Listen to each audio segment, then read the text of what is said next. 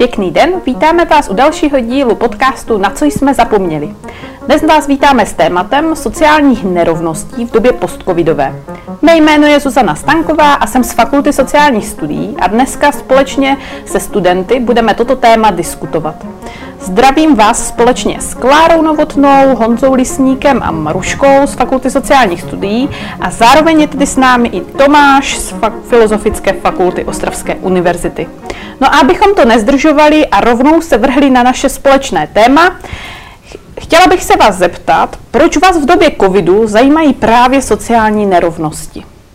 Tak já si myslím, že když se řekne COVID a sociální nerovnosti, tak eh, vnímáme, eh, jak došlo k těm změnám té společnosti, že ta nerovnost už se netýká jenom těch nejnižších tříd, ale už se začíná týkat i tříd středních a spoustu lidí přišlo o práci a ty nerovnosti se prohlubují, jsou horší a z mého pohledu je velmi důležité o tom začít mluvit a začít to řešit hned na začátku, než až je pozdě. Mm-hmm. Přesně jak říkala Mája, je to vlastně o tom, že ty nerovnosti tady byly pořád a ten covid to jenom umocnil, ty věci, které se řešily před covidem. A ty sociální nerovnosti jsou tady pořád, dotýká se to mnoha skupin ve společnosti, které, ať už mají nějaký omezený přístup k příležitostem nebo jsou prostě nějak znevýhodněny, tak ještě o to víc ten covid eh, v podstatě tlačí další a další skupiny, rozšiřuje ty skupiny k, eh, směrem k těm nerovnostem. A především řekla bych, ta délka, jakou ta pandemie nabírá, tak eh, že ta nerovnost se bude stále více prohlubovat a bude se týkat eh, stále víc a víc lidí, tak eh, je potřeba o tom mluvit a upozorňovat na to, že něco takového tady je mm-hmm. a je potřeba to řešit. Jestli slyším dobře, takže vlastně říkáte, není to nový fenomén, už tady s námi byl, ale tahle doba jej umocňuje a zároveň se rozšiřuje ta skupina, které se to téma týká. Dříve to byly možná nějaké sociálně slabší uh, skupiny a nyní už se dostává do střední třídy. Mhm. Mm, ono přesně tak. Já osobně se tady tohle problematikou zajímám poměrně dlouhodobě. A jak tady zaznělo, jo, není, není třeba to nějak důrazně opakovat, opravdu současná situace problémy, no řadu problémů prohlubuje, vytváří i problémy nové a je třeba na to nezapomínat a naopak je, je potřeba začít to zdůrazňovat a pracovat tak, abychom předešli ještě větším problémům do budoucna. A proč si myslíte, že by to mělo být zrovna aktuální téma? Proč to řešit teďka? Proč se o tom teď bavit? Eh, napadá vás něco? Jak se ptáš právě, proč právě teď je tam to časové hledisko, oni ty sociální nerovnosti, oni nějak v tom čase plynou, nějak se vyvíjejí. A vlastně bez ohledu na ten covid, jako oni by se, myslím, prohlubovali bez něho, on to spíš tak nějak jako zapadl do toho rámce, který na to měl nachystaný. A proč se tím zabývat právě teď? Tak právě proto, abychom měli trošku přehled nejen o těch nerovnostech, jak jsou tady a teď, ale jaké byly i dříve a jaké jsou teď. Hmm, proč teď? To je v podstatě problematika toho, že opravdu v dnešní době je obrovské množství lidí, kteří mají třeba práce, eh, nejasnou svou budoucnost. Eh, spousta firm eh, funguje v dnešní době hlavně díky tomu, že ještě nějakým způsobem žijí ze státních podpor. Za další spousta firm je doposud zavřená, nemůže fungovat na 100%, některé odvětví jsou opravdu víceméně odsouzená k zániku. To znamená, že my teďka to ještě nevidíme, protože ten vlak se ještě nerozjel plnou, rychlostí, ale jenom můžeme tušit, co se stane třeba buď v průběhu letošního roku nebo v průběhu příštího roku. Tady je opravdu obrovské riziko toho, že nám tady může najednou vzniknout obrovské množství nezaměstnaných a celý sociální systém to prostě nemusí utáhnout. Už, už dneska se ty problémy objevují. Z těch aktuálních problémů můžeme zmínit třeba teďka byl tady Liberty v Ostravě. Jo, a to je opravdu jenom, jenom ta stránka zaměstnanosti. Potom tady jsou ještě i další věci, které, které se můžou projevit až, až, až v příštích letech. Přesně jak říkal Tomáš, no se to netýká jenom té zaměstnanosti, ale týká se to i vzdělanosti, protože ty nerovnosti jsou patrné i v podstatě v rodinách nebo v těch tomu sociálně slabších rodinách, co se týče online výuky. Uh, ono, jako mnoho lidí si to třeba neumě, neuvědomuje v té společnosti, ale tam je uh, obrovský problém, ta distanční výuka, protože jestliže je to rodina, která má třeba dvě, tři děti, a jsou to děti, které chodí eh, do základní školy, střední školy, tak eh, a je tam jeden počítač nebo nějaký jeden notebook, jo, dejme tomu, tak je obrovský problém uh, zajistit, aby ty děti v podstatě byly uh, vzdělávány tak, jak jim to vlastně říká ten rozvrh, jo? že v nějakou dobu má nějaké dítě nějakou hodinu, pak ale v tu stejnou chvíli má další dítě nějakou hodinu a je tam propast toho, že nelze prostě to vzdělání poskytnout úplně všem těm dětem, dětem, protože ta rodina prostě na to nemá prostředky, aby zajistila tu techniku k tomu, uh, k tomu, k tomu vzdělání. No a když si to vezmeme z pohledu i sociální práce, tak si myslím, že ta preventiv, to preventivní řešení je vždycky daleko účinnější, než už ta nějaká kurativní léčba, takže je potřeba to začít řešit jakoby i hned. Takže proč nyní, tak právě kvůli té preventivnosti. Klary, to bylo zajímavé, jak jsi říkala právě o té technice, která teďka potřeba pro uskutečnění nějakého základního vzdělávání v těch rodinách. Když si teď vezmeme nějaké nízkopříjmové skupiny rodiny, tak vždycky se jim jako namítalo, tak mezi lidma jako vyčítalo, že když se objevili někde s nějakým telefonem nebo s něčím dražším, takže to je vlastně e, nehospodárnost, že to je vlastně nějaká nízká finanční gramotnost. A lidem tomu možná jako i byla, ale teďka právě se ta hranice stírá, kdy vlastně to, co dříve bylo, e, řekněme, nerozumným spotřebitelským chováním se teďka může jevit jako celkem, jako celkem dobrý kup. No, ale kde na to vzít? No se to týká i těch středních vrstev, jako ne každý má na to, aby si pořídil je tak z fleku rychle nový noťás, jo, e, nebo celou výbavu PC, ten telefon. Jako samozřejmě i ty, i ty levnější techniky mají funkce, které by asi stačily k tomu zvládat tu výuku nějakým způsobem, ale je to v podstatě právě nějaká nutnost, která je v dnešní době potřeba a je to výdaj, že? A zasahuje to i do v podstatě příjmu středních vrstev. No. Tady u té techniky to je jedna věc, ale nezapomínejme na to, že ono finančně náročné je i pořídit si vůbec nějaký kvalitní internet, nějaký kvalitní router vůbec do, do domácnosti. Vezmete si, že třeba máte opravdu tři děti, tři děti mají výuku ve stejný čas a na nějakém slabším zařízení uh, se klidně může stát, že všichni tři sice budou mít nějaké mobily, tablety, notě asi cokoliv, ale prostě nebudou se moc efektivně učit jenom kvůli tomu, že se prostě nepřipojí, nebo to bude neustále padat, nebude to fungovat a tak dále. To znamená, že pro mít ty, to samotné zařízení na tu výuku jedna věc, ale mít ten internet potom věc druhá. Tady je sice je pravda, že internet v České republice má už absolutně drtivá většina lidí, ale otázka je, jak, v jaké kvalitě. A tady, tady stále zaostáváme a, my, a přijde mi, že i právě díky, díky covidu se ukazuje, že nebo se spíše zdůrazňuje, že to u nás nebylo úplně, úplně veselé a jen to dopomáhá celém, celému tomu problému, který teďka s výukou je. To je jedna věc, nebo druhá věc. Další potom je to, že podle, podle propočtu ministerstva to vlastně vypadá, že i přesto všechno, když třeba i školy poskytují techniku jednotlivým dětem, tak i tak je tady stále několik tisíc dětí, které v výuce prostě přístup nemají. To je, je to alarmující, strašné. Otázka, co se, co se, co se s tím teďka dá, dá dělat a jestli to nějakým způsobem jde napravit. Kdybych měla vlastně zhrnout, o čem jste mluvili, tak jsem slyšela, že říkáte, eh, jako, že vlastně ta doba je teď, protože vidíme, že ty uh, problémy nějak nakumulovaly a zároveň mají i nějaký nový charakter. Uh, musíme se dívat dopředu, protože pokud zaspíme tu dobu v oblasti té zaměstnanosti, můžeme mít za nějakou dobu vel, velký problém. Zároveň říkáte, že se ta sociální nerovnost i trošičku mění v tom smyslu mnohem větší nároky na technologii techniku, technické zařízení rodin, eh, což vlastně je možná jiná perspektiva toho problému té sociální nerovnosti, než jakou jsme dříve eh, výdali nebo slychávali v obecném nějakém společenském diskurzu. Eh, a je potřeba jako vlastně mm, i reagovat na to, tady o tom mluvila vlastně Maruška, že potřebujeme jako na to v tom aktuálním čase reagovat na ty sociální nerovnosti eh, a podobně. Mě ještě k tomu napadá, eh, k té technice, že ne všichni mají stejnou nějakou gramotnost k tomu, hmm. k tomu, jak s tou technikou zacházet. Když uvedu příklad jako teď z praxe, tak moje maminka je vlastně učitelka na základní škole, poměrně už jako v jako vyzrálém věku.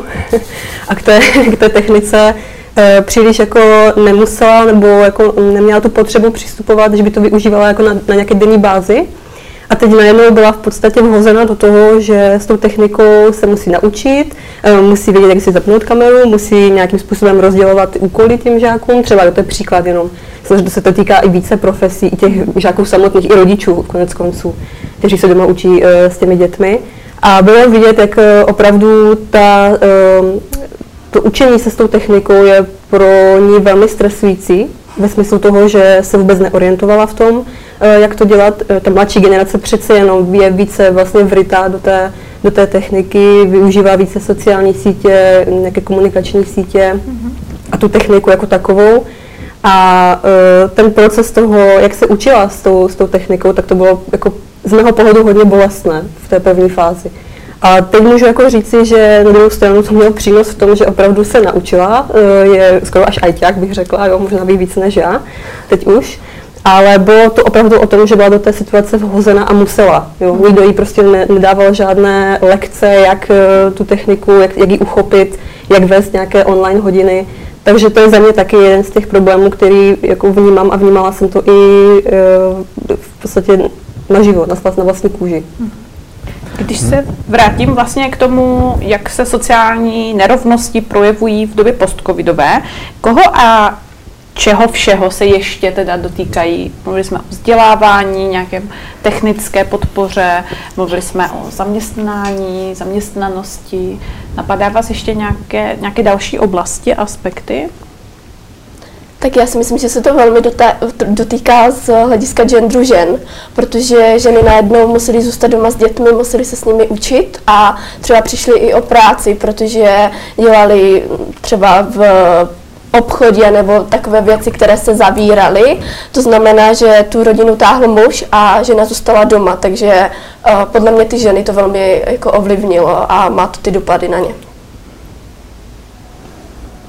tak ten gender je zase jako věc, která už tady byla, jenom teď se to zase vlastně eh, trošku upozadnilo a pořád to tady je a ten covid eh, právě, jak si říkala Maruško, tak to ještě jako umocnil, ale uh, myslím si, že to není jako až tak nic nového, že o, o tom genderu se mluvilo i v rámci vlastně toho příjmu, i v rámci toho, že ženy třeba nedosahovaly takových těch vyšších pozic v rámci firm jo, nebo nějaké, nějakých, nějakých korporací.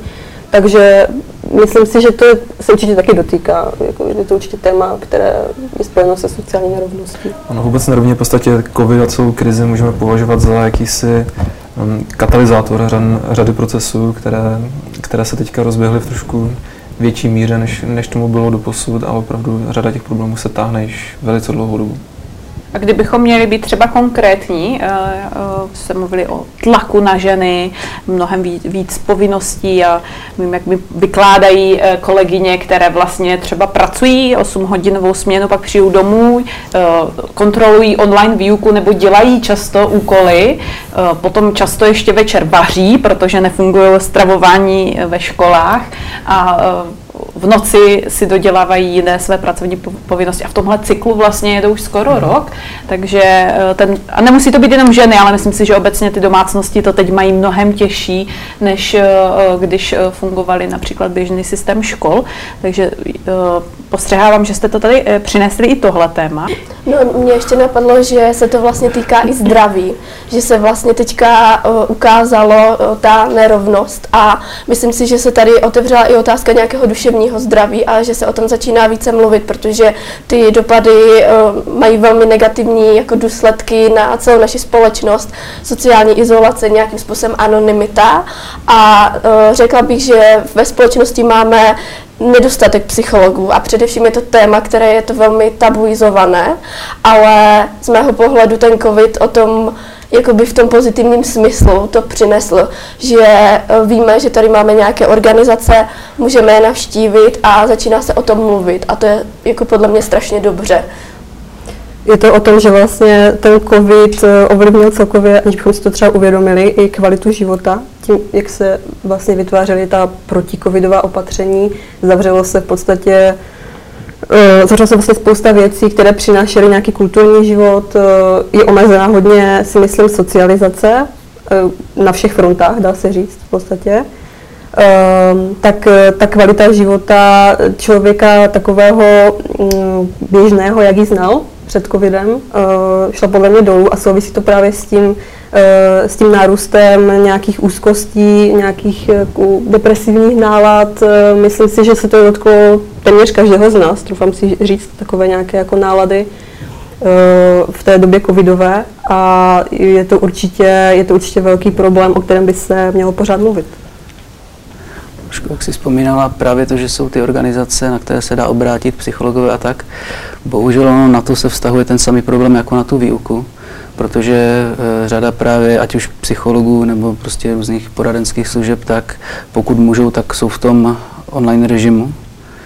Jo, on, online konzultace, to jako, už jsem já takhle v nabídce našel a využil. No a právě uh, si říkám, že na spoustu lidí se asi dostane až tehdy, až už se to rozvolní, až si tam budou moct dojít.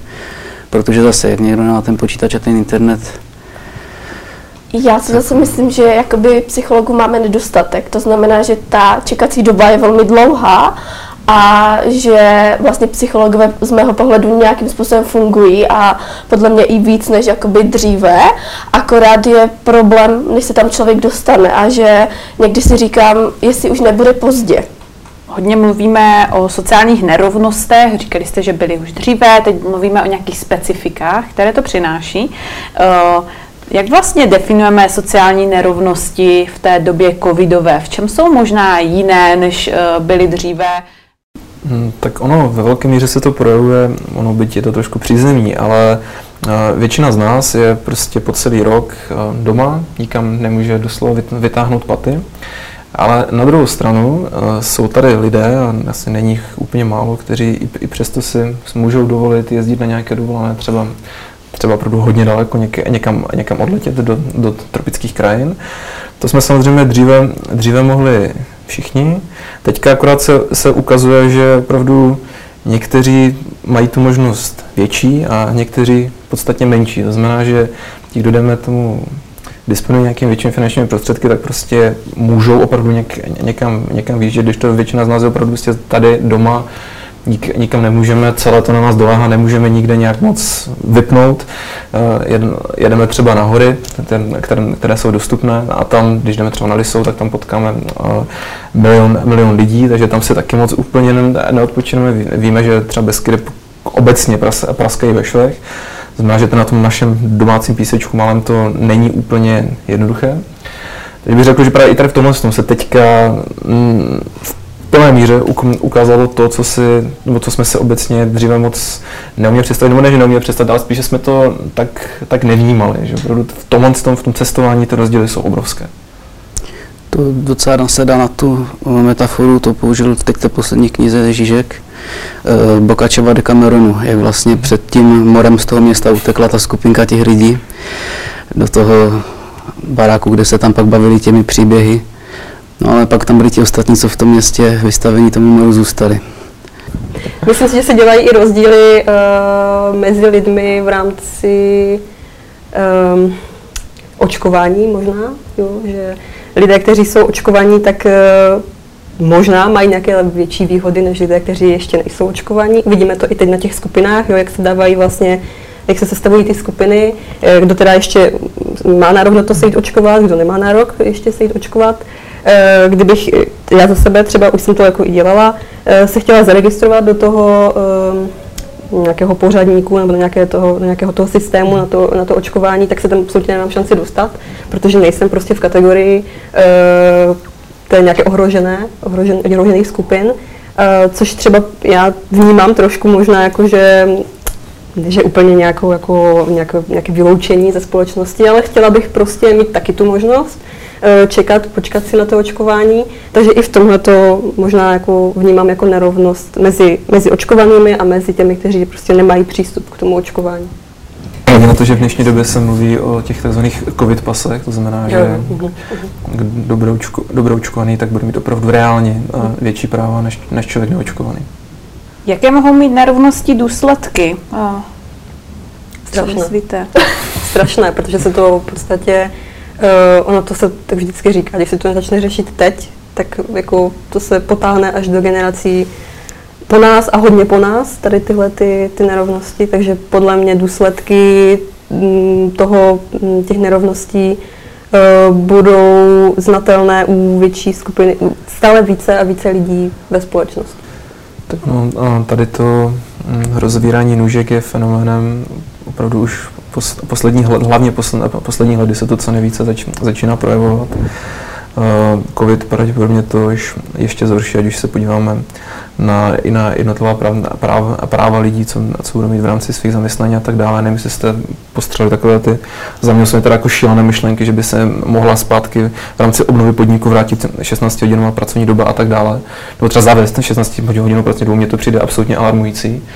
Akorát problém je takový, že jestli půjdeme tady tím, tím směrem, tak řada lidí právě v té chvíli, kdy pravděpodobně přijde i nějaká následující hospodářská krize, tak si nebude moct práci úplně jednoduše vybírat, bude na pracovním trhu nedostatek.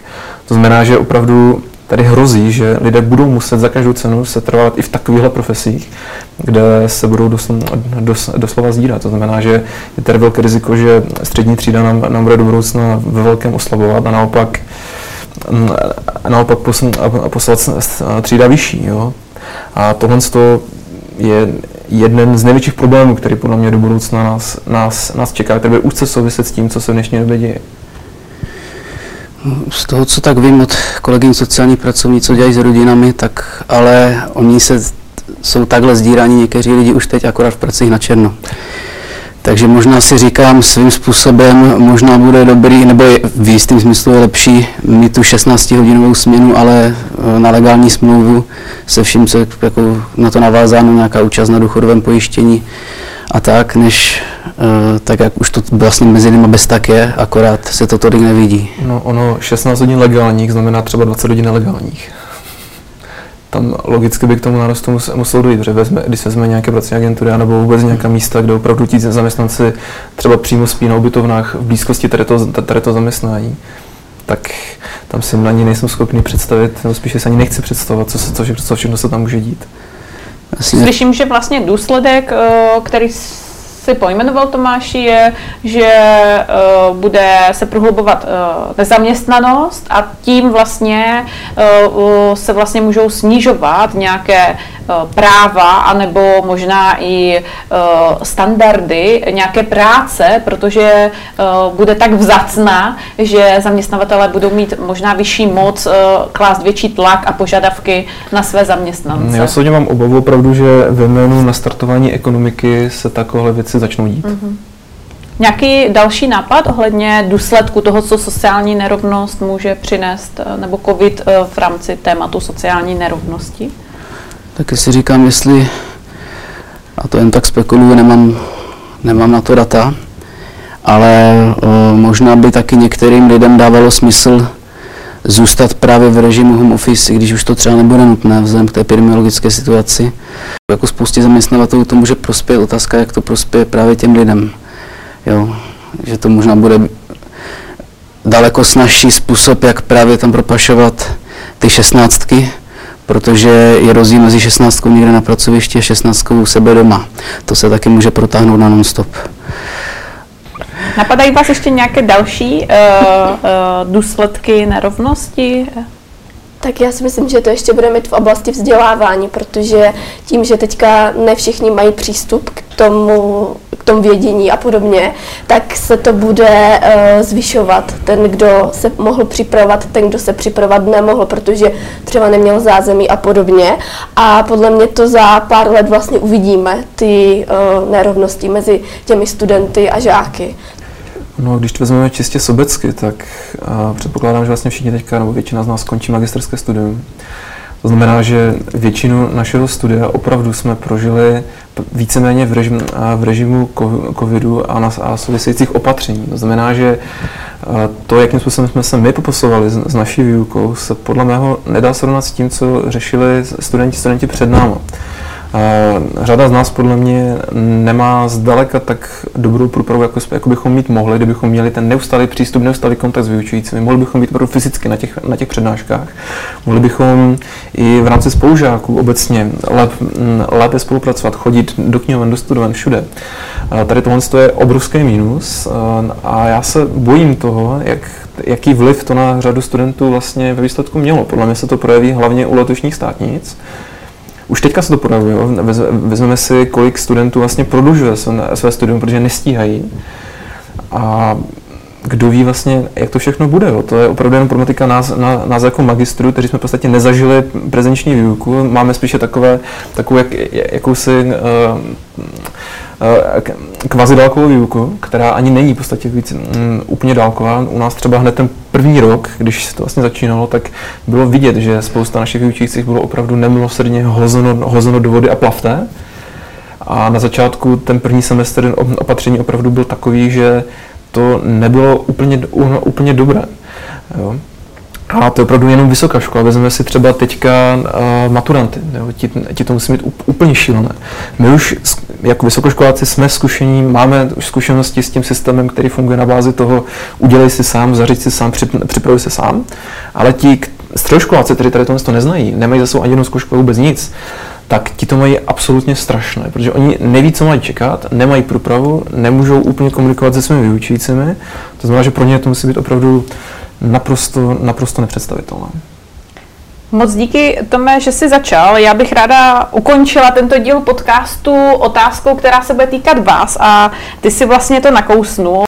Jak se vás eh, dotýká, mluvili jste tady o vzdělávání, eh, všichni jste vysokoškoláci, eh, No, mě teď aktuálně třeba, co, co považuji za to, že se mě fakt dotýká v rámci nebo v oblasti toho covidu, je právě eh, pořád to, to vzdělávání, které, protože ukončuji magisterské studium, tak eh, se připravuji na státnice.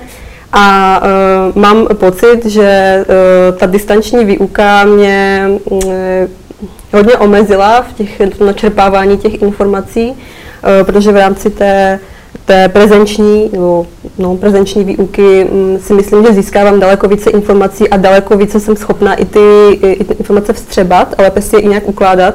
Když se připravuju na státnice, tak mám pocit, jako by mi něco uniklo, jako kdybych jako, mm, se mm, připravovala na něco a na ty otázky vlastně státnicové uh, formou, že mám pocit, že tomu nerozumím najednou že bych potřebovala, aby mi to někdo vysvětlil a uh, mám jako um, takový deficit, nebo vnímám ten deficit toho, že jsem nebyla přítomná v té škole a probíhalo to jako formou nastuduj si sám, uh, třeba neprobíhala ani online výuka u některých předmětů uh, jako taková, formou nějakých přednášek. A zároveň mě hodně pálí teda jako socializace. Strašně moc. Mě, mě strašně uh, vadí to, že se nemůžu uh, setkávat s lidmi, na které jsem byla zvyklá, ať už se bavíme o, třeba i o rodině, ale i o přátelích, spolužácích.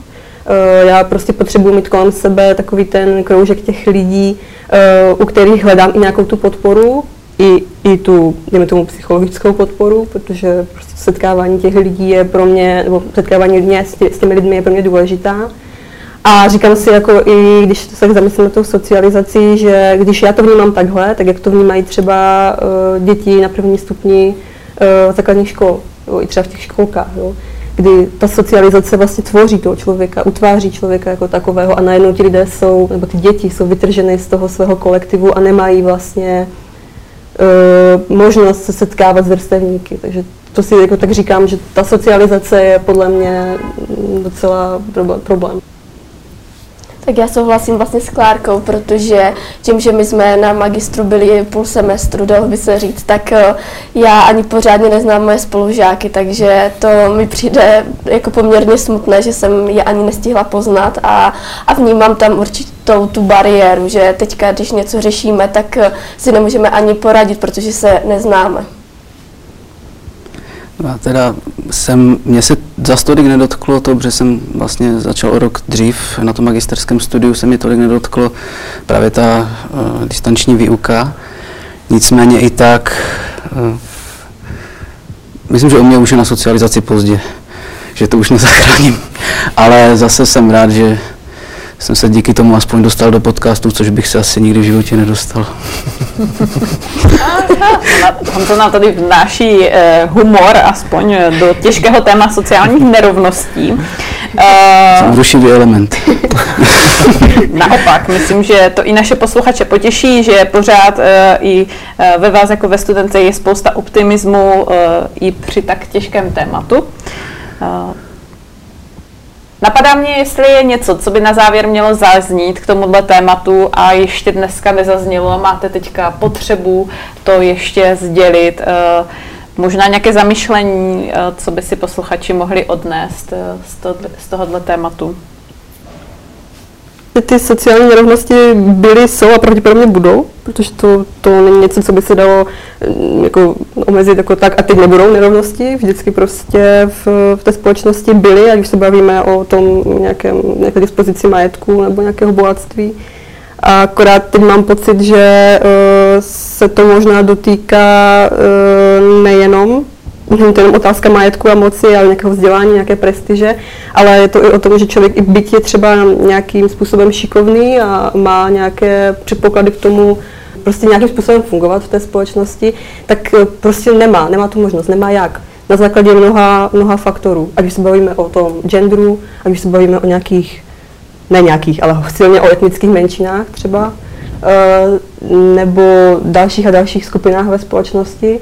A myslím si, že je, je potřeba uh, fakt si říct, že té nerovnosti se asi jako nezbavíme, že to je nějaká přirozená součást toho, jak funguje systém, společnost. Hmm. Ale COVID zvětšuje bariéry uh, toho, jak se z ní dostat, si řekla vlastně hmm. pojmenová. Opravdu je potřeba si uvědomit, že ne každý máme stejné, stejné podmínky, stejné předpoklady, řekněme tu startovací čáru, každý, každý máme jinak. Z toho důvodu opravdu uh, nezapomínejme na to, na, to, kdo, na to, kdo jsme. Jsme součástí společnosti. Ve společnosti bychom si měli navzájem, navzájem pomáhat. Pocitovat jistou solidaritu, opravdu snažit se lidem, kteří nemohou nebo jsou v něčem horší anebo omezení, tak vycházet jim, vycházet jim vstříc a pomáhat jim. Tady tohle bych za sebe řekl, tak na závěr, abychom na tohle nezapomínali, je to jeden ze základních pilířů toho, jak já osobně vnímám společnost, tak aby společnost měla směřovat. Tak já vám moc děkuju. Děkuji i posluchačům za to, že jste doposlouchali až na závěr. Věříme, že vás dnešní podcast mohl inspirovat v přemýšlení nad sociálními nervnosti do, v době podskovidové a e, budeme se na vás těšit v dalších dílech série podcastu Na co jsme zapomněli.